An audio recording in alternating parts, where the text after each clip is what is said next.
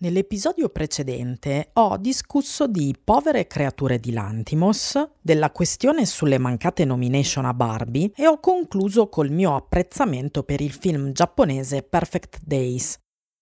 Oggi invece presto più attenzione a un film che, secondo me, spicca tra i candidati agli Oscar 2024 come Best Picture.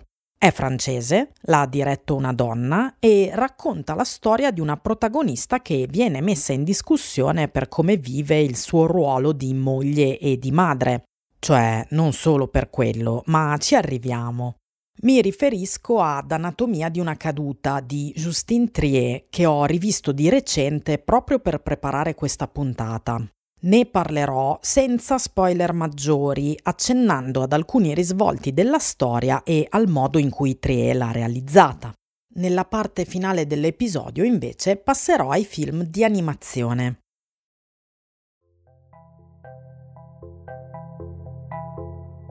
Io sono Sara Mazzoni e questo è Attraverso lo schermo, il podcast che vi racconta come sono costruite le storie audiovisive di film e serie tv.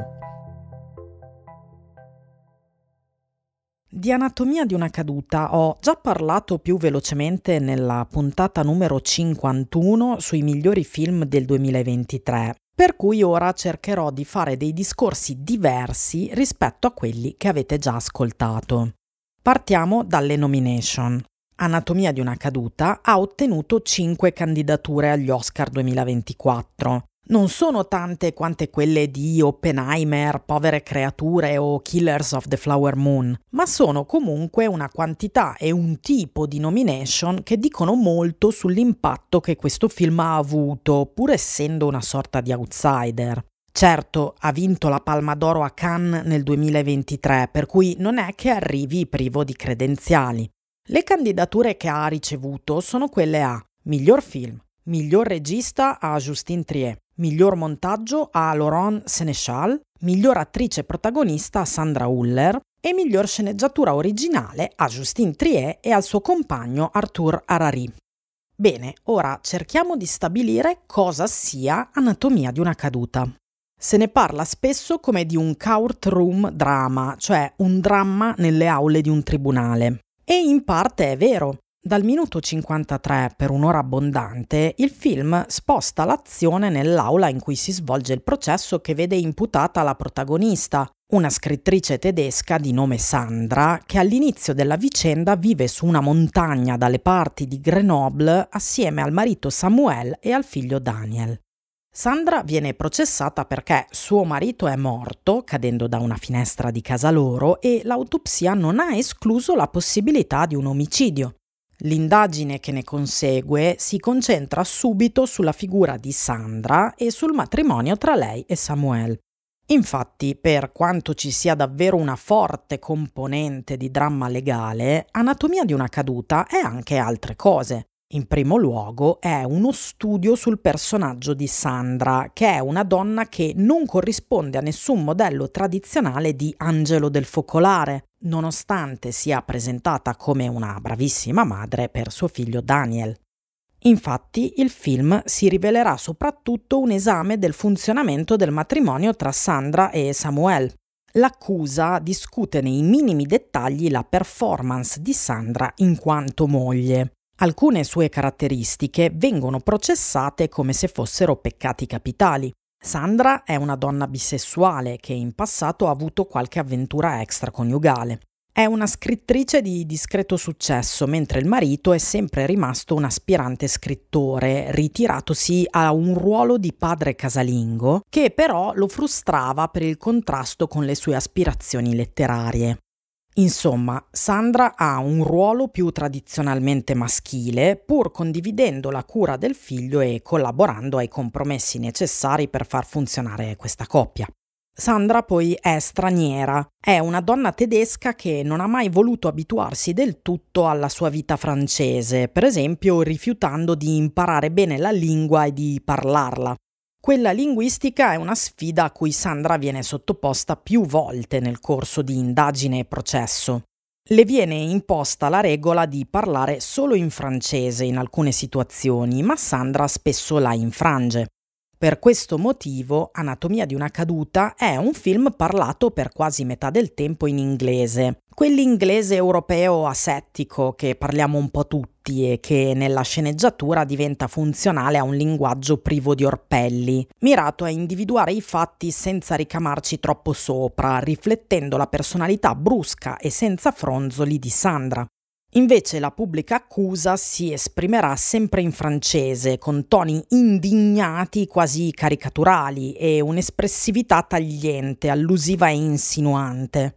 Sandra, dal canto suo, quando è costretta a parlare in francese al processo, non sembra davvero se stessa, ma una versione edulcorata di sé, artificiosa sembra indossare la maschera di quella femminilità modesta che l'autorità cerca di imporle, tant'è che poi smetterà di rispondere in francese, riacquisendo una parte di controllo sulla situazione. In Anatomia di una caduta c'è un grande assente, Samuel, il marito caduto dalla finestra. La regista Justine Trier si tiene lontana da questo personaggio, cercando di restituircelo soltanto attraverso le tracce che ha lasciato, da vivo come da morto. Lo vedremo davvero in scena solo quando in tribunale sarà ascoltata una delle prove, la registrazione di un terribile litigio tra marito e moglie che costituisce il climax drammatico del film. Fino a quel punto Samuel è come un fantasma che infesta la casa di montagna in cui la famiglia vive. Per capire meglio quanto siano significativi la regia di Trier e il montaggio di Sénéchal, prendo a esempio la sequenza iniziale di Anatomia di una caduta, in cui Samuel è ancora vivo ma ha già questo potere fantasmatico. La prima cosa che mi colpisce dello stile di Trier in Anatomia di una caduta è come abbia costruito un racconto che, pur essendo molto parlato, è anche tanto cinematografico. Le prime inquadrature ci portano nel cuore della casa di Sandra e nel vivo del suo conflitto, subito prima dell'evento attorno a cui ruota la vicenda. Il film è aperto dall'entrata in scena di uno dei suoi personaggi chiave, il cane Snoop, interpretato con sorprendente intensità dal cane Messi, su cui tornerò più avanti. Snoop entra nell'inquadratura all'inseguimento di una pallina che cade dalle scale della casa di montagna. È un'anticipazione di quanto sta per accadere, cioè la famigerata caduta del titolo. Non vediamo gli umani presenti nella casa, ma sentiamo le loro voci. Ci sono la protagonista Sandra e una studentessa che la sta intervistando per la sua tesi. Ma c'è anche la voce di Daniel, il figlio undicenne, che richiama il cane Snoop al piano di sopra e poi inizia a fargli il bagno. Le inquadrature sono strette sul rubinetto dell'acqua e su Snoop nella tinozza. In questi primi passaggi vediamo pochissimo, da un lato abbiamo seguito Snoop, ma dall'altro siamo aderenti alla prospettiva sensoriale di Daniel, che è ipovedente. Snoop, infatti, è il suo cane guida. Le inquadrature non ci danno abbastanza informazioni, quindi ci dobbiamo affidare anche all'udito, come Daniel, e ascoltare i dettagli della storia che filtrano attraverso i suoni. Questo espediente caratterizzerà lo stile di Trier anche in altri momenti del film. Il punto di vista di Daniel sarà spesso fatto di stimoli uditivi e della sua ricostruzione mentale della realtà visiva trasmessaci dalle inquadrature. Il modo in cui Trier usa la disabilità del personaggio sottolinea quanto il cuore concettuale del film sia legato alla falsità dell'immagine documentale. La realtà non è davvero visibile, fotografabile, provabile in tribunale ma è qualcosa di più mutevole e sfuggente che possiamo solo stabilire per approssimazione e proiettare mentalmente in una ricostruzione che sarà sempre parziale. Come dice Sandra nel film, la registrazione dei fatti non è la realtà, neanche quando sembra una prova inconfutabile. Ma torniamo alla sequenza di apertura. Mentre Daniel al piano di sopra fa il bagno a Snoop, il film ci porta anche visivamente nella stanza in cui si trovano Sandra e l'intervistatrice. Dal loro dialogo possiamo già capire che Sandra è un personaggio che non vuole farsi definire dagli altri. Infatti la studentessa fatica a ottenere le risposte che vorrebbe. Le inquadrature rimangono strette, senza lasciarci ancora conoscere lo spazio della casa che esploreremo in modo più ampio col passare dei minuti. I primi piani di Sandra e della studentessa descrivono la concentrazione delle due donne nella loro conversazione, a cui sono molto partecipi, forse per ragioni diverse. L'intervista è un po' strana. La studentessa vorrebbe sapere delle cose sullo storytelling, Sandra invece le risponde parlando dei propri hobby, come se la situazione fosse un appuntamento galante. Prima che il paradosso possa chiarirsi o svilupparsi, però, le due donne vengono interrotte. Il loro equilibrio è turbato da una presenza invisibile ma invadente la musica che ci tartasserà a più riprese durante Anatomia di una caduta. Si tratta di un brano improbabile che non c'entra niente con l'ambientazione nella casetta di montagna. È una cover in versione strumentale del brano Pimp di 50 Cent. La musica irrompe in scena come un vero e proprio personaggio, sparata a un volume mostruoso dal marito di Sandra che si trova nella mansarda. Assieme alla canzone arrivano anche i rumori fortissimi dei lavori che l'uomo sta svolgendo lassù. Se guardate il film a casa, difficilmente l'effetto restituirà quello che il sound design produce sull'impianto del cinema. La musica è insopportabile, copre ogni battuta, rende la comprensione dei dialoghi difficoltosa. I colpi di martello e i rumori degli attrezzi creano un'ulteriore cacofonia che rompe il ritmo. Non c'è niente di casuale né dal punto di vista artistico né interno alla storia. Il marito Samuel vuole proprio disturbare la conversazione in corso al piano terra. La scena quindi diventa tragicomica. Le due donne chiacchierano in modo sempre più personale, anche flirtando, ma il contesto in cui quella conversazione si svolge è grottesco. Quando la canzone finisce riparte in loop. Insomma, la musica non può essere ignorata. Sandra e la studentessa sono costrette a riconoscere la presenza assente della rabbia di Samuel. Se ci fate caso, quella di Samuel è l'unica voce che non sentiamo in questa prima parte del film. Arriverà solo molto più avanti attraverso la registrazione di un litigio con Sandra che lui ha conservato in una penna USB. Nella parte introduttiva però è come se Samuel fosse presente in scena e stesse gridando, anche se non lo abbiamo mai visto o sentito. Pochi minuti dopo Samuel diventerà una presenza fisica, ma ormai ridotta soltanto a un involucro. Lo incontreremo solo quando sarà un cadavere riverso nella neve dopo la caduta dalla finestra, mentre la cover di 50 Cent sta ancora diffondendo il suo frastuono tra le montagne. Il brano spicca anche per lo humor nero con cui contribuisce al tono sornione del film. La canzone è stridente rispetto all'estetica scarna di Anatomia di una caduta. Fa parte di questo umorismo obliquo anche il fatto che Samuel muoia ascoltando in loop questa canzone allegra e volutamente ridicola. Come sarà evidenziato durante il processo, è chiaro che la scelta del brano fa parte di una provocazione di Samuel nei confronti di Sandra, perché è infastidito dall'appuntamento tra lei e la studentessa. In un'intervista, Justin Trier ha detto che il pezzo è stato scelto dopo aver dovuto scartare per un problema di diritti la canzone che aveva in mente lei mentre scriveva la sceneggiatura. Si trattava del brano di Dolly Parton Jolene, che avrebbe reso molto più esplicito il significato del gesto di Samuel, cioè esprimere con sarcasmo la propria gelosia. Samuel, con la canzone di 50 Cent, sta alludendo in un modo un po' volgare alla presunta volontà seduttiva di Sandra verso la ragazza. Il titolo Pimp, pappone, probabilmente allude alla stessa Sandra.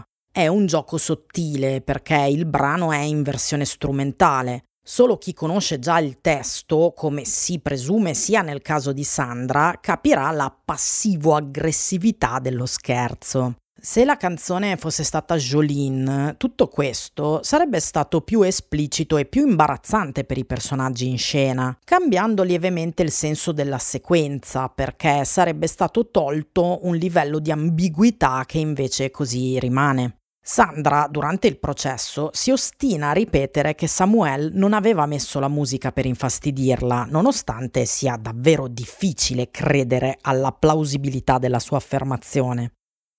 Anatomia di una caduta sarà anche un legal drama, però non è un giallo vero e proprio. Il punto del film è che non è possibile ricostruire una realtà oggettiva univoca. Morte sospetta a parte, anche al matrimonio di Sandra e Samuel non si può davvero dare una sola etichetta. Marito e moglie si amavano ed erano in competizione e a volte si odiavano e insieme erano felici e infelici. Al processo vediamo modellini, ricostruzioni digitali 3D, schemini e simulazioni. È il tentativo di circoscrivere la realtà attraverso strumenti scientifici. Ma nonostante tutta questa tecnologia, i risultati non riescono mai a generare una teoria del tutto che spieghi senza lasciare dubbi ciò che è successo. L'umorismo del film torna anche in questi aspetti. Vediamo dei plastici degni delle puntate più perverse di Porta a Porta che dovrebbero ricostruire la caduta di Samuel. Ma poi vediamo anche le prove metodicamente archiviate della fragilità maschile della vittima sono le foto dei rilievi ambientali che attestano le tracce dei pugni che Samuel dava al muro quando era frustrato. Le crepe che ha lasciato sono freddamente misurate col righello, accompagnate dalle lastre che documentano come facendo così una volta si fosse rotto un dito.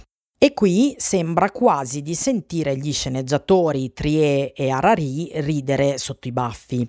Queste ricostruzioni fatte in aula e sul luogo del presunto delitto sono ostentate durante il film. La vicenda è imperniata sulla ricerca di una spiegazione a come abbia fatto Samuel a finire morto in un mucchio di neve. Ma la storia non potrà mai riguardare solo la dinamica fisica della sua caduta. Inizia tutto molto prima, così lontano che non si può nemmeno stabilire quando.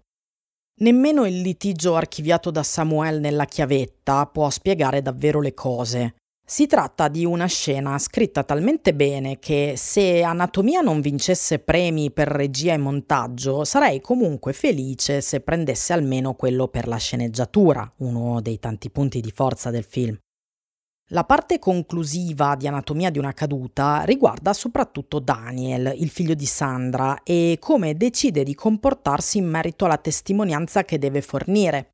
Questo passaggio, assieme all'inquadratura finale, rimarca l'importanza del cane Snoop nella simbologia del film viene resa esplicita una sovrapposizione tra la sua figura e quella di Samuel, il marito morto, che si identificava a sua volta come una guida per il figlio Daniel.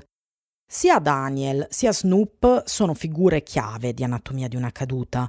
Daniel è interpretato con sensibilità dal giovane attore Milo Machado Graner, che non è davvero ipovedente. Il cane Messi interpreta Snoop, personaggio a cui ci si affeziona subito e per il quale ci si preoccupa molto durante una scena in cui viene mostrato in grande sofferenza. Messi il cane ha poi vinto la Palm Dog per questo ruolo, ovvero un premio ufficioso assegnato durante il Festival di Cannes a uno o più cani. Anatomia di una caduta non è interessante solo come film, ma anche per la vicenda che l'ha accompagnato verso le nomination agli Oscar. Mi riferisco alla scelta francese di non candidarlo come film eleggibile per la nomination come miglior film internazionale. La storia è questa. Quando ha ricevuto la Palma d'Oro a Cannes, Justine Trier è salita sul palco e ha fatto un discorso fortemente politico. Ha parlato della repressione subita dal movimento di protesta contro la riforma delle pensioni. Ha fatto riferimento anche al suo settore, quello cinematografico, accusando il governo Macron di promuovere una mercificazione della cultura. Dopo il suo discorso è subito partita una polemica perché Anatomia è stato realizzato in parte con finanziamenti pubblici, come se ciò dovesse impedire a Trier di esprimere critiche riguardo alle politiche del governo. Il ministro della cultura ha ribattuto su Twitter usando contro Trier proprio l'argomento dei finanziamenti, fomentando così una gogna pubblica volta a far passare la regista come una ragazzina ingrata. Questa vicenda potrebbe essere la causa dell'esclusione di Anatomia dalla candidatura come miglior film internazionale. Vi spiego come funziona il meccanismo. Le opere devono essere proposte dallo stesso paese di provenienza per essere considerate eleggibili, in questo caso dalla Francia. Infatti c'è una commissione dedicata per ciascun paese. I sette membri della commissione francese vengono nominati proprio dal ministro della cultura, quello che ha aizzato l'opinione pubblica contro Trier. Ovviamente il ministro non può intervenire ufficialmente nelle decisioni che poi la commissione prende. Fatto sta però che il film scelto come proposta per l'Academy è stato La passione di Dodin Buffan, del regista franco-vietnamita Tran An Ung, che aveva ricevuto un'accoglienza critica molto meno entusiasta rispetto al film di Justin Trier. Infatti poi l'Academy non ha selezionato Dodin Buffan nella cinquina dei candidati come miglior film internazionale, dimostrando che la scelta non era delle più lungimiranti in termini di risultato per la Francia. Si è detto a posteriori che Anatomia non sarebbe stato eleggibile nella categoria internazionale perché è recitato in parte in inglese, ma la percentuale linguistica in realtà rientra in quella consentita per accedere alla categoria. Un film poi può essere candidato sia come Best Picture sia come film internazionale, come quest'anno è capitato con La zona di interesse di Jonathan Glazer. Negli anni scorsi abbiamo visto anche il caso di Parasite, che ha vinto entrambe le statuette. Quindi nulla escludeva a priori che Anatomia potesse poi concorrere in entrambe le categorie, invece che solo in quella di Best Picture. Insomma, non si può dimostrare che l'esclusione di Trier da parte della commissione francese sia stata sul serio orchestrata a livello politico, però il dubbio è legittimo, viste le circostanze in cui la commissione francese ha operato. Anatomia di una caduta, per ora, è il film per cui tifo più intensamente tra quelli nominati agli Oscar, ma non li ho ancora visti tutti, per cui vediamo se andando avanti cambierà qualcosa. A oggi Anatomia non lo trovate ancora a noleggio, ma ho scoperto che su Mubi ci sono diversi film di Justine Trier, mentre un altro si trova su Prime. Prima di andare avanti con questa rassegna sugli Oscar 2024, vi ricordo che se ve la sentite potete sostenere il podcast con una donazione attraverso la mia pagina di Kofi che trovate linkata nel testo di descrizione dell'episodio. Questo link lo trovate anche nella mia bio di Instagram sul profilo Sara Mazzoni Film Serie. Lo so, è un nome didascalico e privo di coolness, ma mi piace dare informazioni chiare. Per il resto della puntata lascerò da parte i film candidati a Best Picture e passerò ad alcuni di quelli nominati come miglior film di animazione. Ne ho visti 3 su 5, senza contare Elemental, quello Disney Pixar, di cui ho visto solo i primi minuti in streaming sulla sua piattaforma e confesso che non ha catturato la mia attenzione abbastanza da andare avanti. Invece i tre che ho guardato per intero sono tutti film solidi che vi consiglio per ragioni diverse tra loro. Cominciamo con Il ragazzo e l'airone, che è l'ultima opera realizzata dal famosissimo regista e produttore di animazione giapponese Hayao Miyazaki, cofondatore dello studio Ghibli. Al nostro box office ha avuto dei risultati straordinari, forse anche per merito di una distribuzione capillare e prolungata che non conta molti precedenti per un film animato giapponese. Il ragazzo e l'airone segna il ritorno di Miyazaki dopo il suo ritiro annunciato nel 2013. Secondo il suo produttore Toshio Suzuki, questo potrebbe essere il film giapponese più costoso della storia. La produzione è durata quasi un decennio, è stato disegnato a mano e animato da 60 collaboratori, andando avanti al ritmo di un minuto di animazione al mese perché come sapete la produzione dell'animazione è molto più lunga e costosa di quella del live action. Il ragazzo e l'airone è un film strano, che mescola elementi autobiografici e suggestioni allucinate, come capita anche in altri film dello stesso autore. Online trovate decine di interpretazioni delle sue metafore e allegorie, Su YouTube ce ne sono a bizzeffe anche in italiano, se volete dei paratesti che espandano l'esperienza avuta guardando il film. È chiaro che ci sono dei messaggi nascosti dentro al ragazzo e l'airone, anche se secondo me alla fine si ottiene una fruizione migliore se non lo si guarda cercando disperatamente di decodificarlo. Razionalmente parlando, si presenta come l'avventura di un ragazzo che deve superare non tanto il lutto per la perdita della madre, quanto i sensi di colpa che prova quando la vita lo mette nella posizione di andare avanti. Da lì in poi le cose si fanno molto meno chiare. Il loro significato non è più altrettanto razionale, quindi bisogna affidarsi alle sensazioni che vengono evocate in modo fantasioso. Inizialmente il disagio del protagonista viene rappresentato in modo sottile, come una perturbazione magica che fa breccia poco alla volta nel mondo ordinario.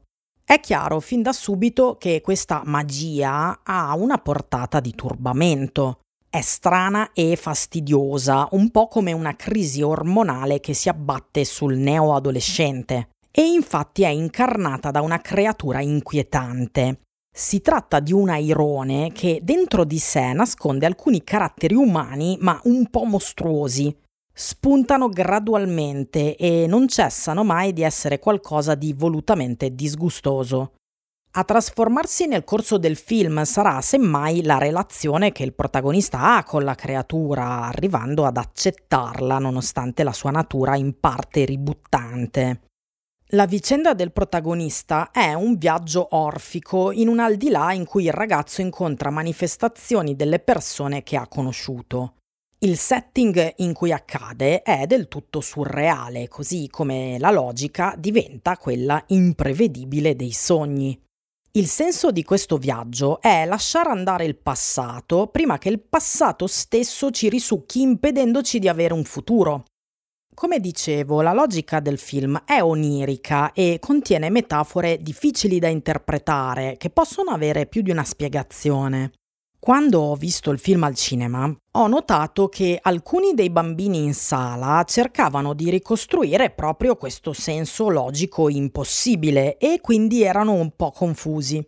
La cosa interessante, secondo me, è che però il film non diventa per questo inaccessibile, Forse il punto sta proprio nell'insegnare ai bambini che non devono per forza aspettarsi una narrazione lineare né dai film né dalla vita e che bisogna imparare anche a fidarsi delle sensazioni per comprendere meglio la realtà.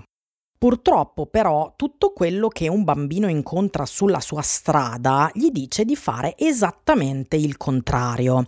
Quindi ecco, il film sarà anche un po' criptico, ma ben venga Miyazaki con la sua Dream Logic. Miyazaki ha già vinto un Oscar per l'animazione nel 2003 col film La città incantata. Quest'anno è uno dei contendenti più forti, anche se credo che sia praticamente impossibile strappare la statuetta a Spider-Man Across the Spider-Verse dei tre registi Dos Santos, Powers e Thompson. Di Across the Spider-Verse ho già parlato nell'episodio 51 sui migliori film del 2023. Ho parlato del fatto che lo trovo un film straordinario, che crea uno stile unico dell'immagine in movimento, richiamando allo stesso tempo le inquadrature da fumetto del medium da cui Spider-Man deriva. Quindi si riconosce l'estetica dei fumetti, ma il suo dinamismo è fluidificato nell'animazione e nel montaggio, ottenendo qualcosa di nuovo e grandioso. Persino i colori sembrano materia organica in perenne movimento e non campiture che ubbidienti occupano il loro spazio senza violarne i margini. Across the Spider-Verse è un film che ha più livelli di lettura, nel senso che darà una gratificazione extra a chi conosce i fumetti da cui i vari personaggi sono prelevati, ma non è richiesta questa conoscenza per poter fruire del film. Tutto risulta naturale così com'è, in contrapposizione con l'effetto da Marvel Cinematic Universe, in cui invece non importa quanto ti sforzi, hai sempre la sensazione che ti manchi un pezzo di qualcosa per capire meglio la storia. Quello di Spider-Verse, secondo me, è il modo migliore di creare un adattamento. Non ci sono prerequisiti richiesti obbligatoriamente per accedere all'opera, ma allo stesso tempo chi appartiene allo specifico fandom trova qualcosa dedicato alla sua sottocultura. Per quanto Miyazaki abbia realizzato l'ennesima opera di altissimo livello, penso che Across the Spider-Verse abbia qualcosa di unico nella freschezza con cui si reinventa da un capitolo precedente che già di suo era sperimentale e aveva vinto l'Oscar per l'animazione nel 2019. Il sequel crea un linguaggio ancora più rappresentativo del nostro presente in ogni suo aspetto, con un livello artistico alto quanto quello di Miyazaki, sebbene lontanissimo nello stile e nelle tecniche. Detto questo, spero che sia chiaro che opinione ottima ho del film come opera in sé. Vorrei però aggiungere qualcosa sulle condizioni di lavoro che alcuni degli animatori di Spider-Verse hanno riportato alla stampa. A causa di una cattiva organizzazione delle tempistiche da parte dei produttori, gli animatori raccontano di essersi ritrovati a realizzare il film lavorando 11 ore al giorno per 7 giorni alla settimana. Questo ritmo pare sia andato avanti per più di un anno. Nel corso del tempo, almeno 100 collaboratori hanno abbandonato il progetto per via delle condizioni di lavoro improponibili e del metodo caotico del produttore Phil Lord, il vero decisore finale al di sopra dei registi. Una delle fonti sottolinea poi come nell'animazione lavorino artisti sottopagati apposta perché siano più invogliati a svolgere le ore extra necessarie per portare a termine dei progetti che sforano sempre le deadline. Questi artisti negli Stati Uniti sono spesso lavoratori stranieri particolarmente ricattabili, che sono lì con un permesso di lavoro da cui dipende la loro permanenza sul territorio. Capita spesso che vengano fuori storie di questo tipo, non si tratta solo di Spider-Verse. È un problema diffuso che riguarda tutta l'industria dell'animazione, della computer grafica e dei videogiochi. Nella descrizione dell'episodio trovate un link con l'articolo di Vulture che ha raccolto le testimonianze dirette. Ma se non lo riuscite ad aprire, su Google trovate la notizia rilanciata da tantissime altre testate. Per chiudere con questa parentesi sull'animazione, vorrei spendere due parole anche per Nimona, un film originale Netflix che si è rivelato particolarmente divertente e ben realizzato. Diretto da Nick Bruno e Troy Quayne, Nimona è l'adattamento di una graphic novel nata come webcomic di Andy Stevenson, autore non binary transmask. Nimona infatti è un film che contiene vari temi e messaggi, alcuni incendiari, altri edificanti. Racconta una storia che parla più o meno metaforicamente di persecuzione poliziesca e di accettazione del cosiddetto diverso, qui declinato nel personaggio mutaforma di Nimona, chiaramente una metafora non binary e transgender. A me il film è piaciuto tantissimo, ma non solo perché tocca questi argomenti. Di per sé un film può avere il messaggio più giusto e commovente del mondo, ma se non è realizzato in maniera efficace come opera audiovisiva non mi interessa molto. Nimona, secondo me, è un bellissimo film di animazione che nel suo primo tempo è una corsa forsennata che infila una gag dietro l'altra sfrutta ogni fotogramma per farci ridere grazie al potere del disegno, del movimento e della velocità tanto cara al cinema per i target più giovani. Inizia con un'introduzione grafica che ci presenta subito la mitologia della storia come nei vecchi film Disney, ma poi scarta bruscamente verso un mondo immaginario intriso di contemporaneità, tant'è che attacca subito con una sorta di parodia di una polemica online. Come dicevo nella scorsa puntata sugli Oscar, confrontando povere creature con Wonka, mi stupisce come il cinema per bambini e ragazzi oggi riesca a essere spesso più anti-establishment di quello per gli adulti. Nimona rientra a pieno titolo in questa categoria, rappresentando un mondo controllato militarmente da fanatici repressivi in una società intrisa di propaganda violenta che pervade tutto pubblicità dei cereali compresa.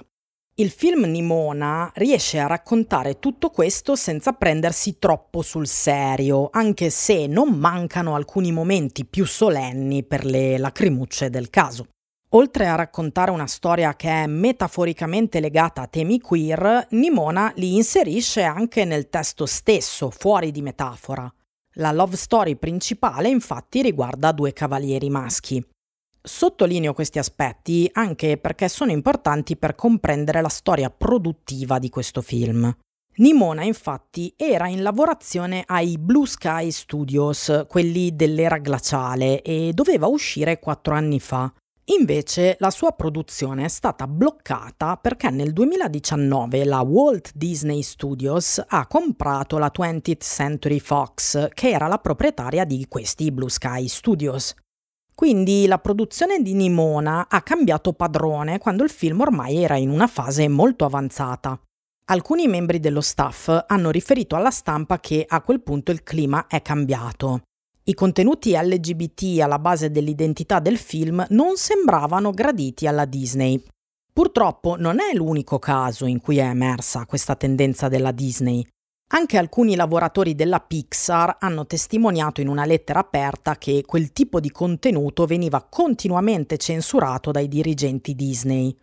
Tornando a Nimona, quando il film ormai era completato per tre quarti, la Disney ha deciso di cancellarne l'uscita, un po' come è successo con Batgirl e la Warner Brothers.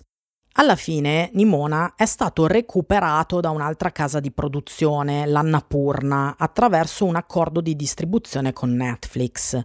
La sua vicenda però fornisce l'ennesima conferma di quali siano le politiche Disney riguardo alla rappresentazione di certe tematiche. Vi lascio nella descrizione della puntata il link a un articolo che riassume la vicenda di Nimona e a uno che parla della lettera scritta dai lavoratori Pixar su questo argomento. Grazie per l'ascolto e per il sostegno. La parte di oggi finisce qua, ma tornerò presto con un episodio dedicato ai biopic candidati agli Oscar.